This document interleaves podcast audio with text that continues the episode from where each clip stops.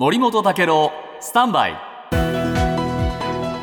長官読み比べです、はい。えー、首相のこの所信表明でですね、えー、所得税減税とは言わなかったというのがね話題になってるんですね。えー、成長分を還元するとは言ったけれども、えー、目玉の所得税減税と言わなかった。なぜか。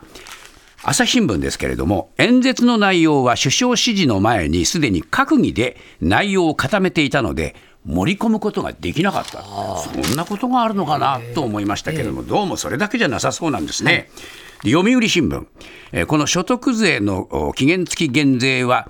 非常にね、自民党の中でもですね、慎重論があって不満がくすぶるっていうんですね。で、首相がじゅうはちにちに行った自民党の麻生副総裁と茂木幹事長ら党よん役によるろく者会合でも所得税の減税に賛同する意見は出なかった。萩生田政調会長はですね、防衛力強化のための増税を行う政府方針に触れて、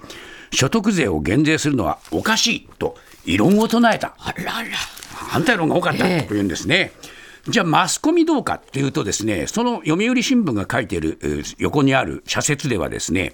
えー、税収が増えた分っていうのはにせんにじゅうねんどの税収が、えー、当初見込みよりもろくちょうえん増えたっていう話なんだけれども、国債残高はせんちょうえんも超えてるぞと、えー、ろくちょうえんが余ってるわけじゃないぞと言っています。で、産経新聞の社説はですね、経済が回復する中で所得税減税をする必要必然性がどれほどあるのかと言っています。毎日新聞の社説、防衛費をめぐって増税方針を決めた中で減税を打ち出せば政策の整合性に疑問が生ずる。みんな反対なんですよ。反対の嵐の中で所得税減税、岸田さん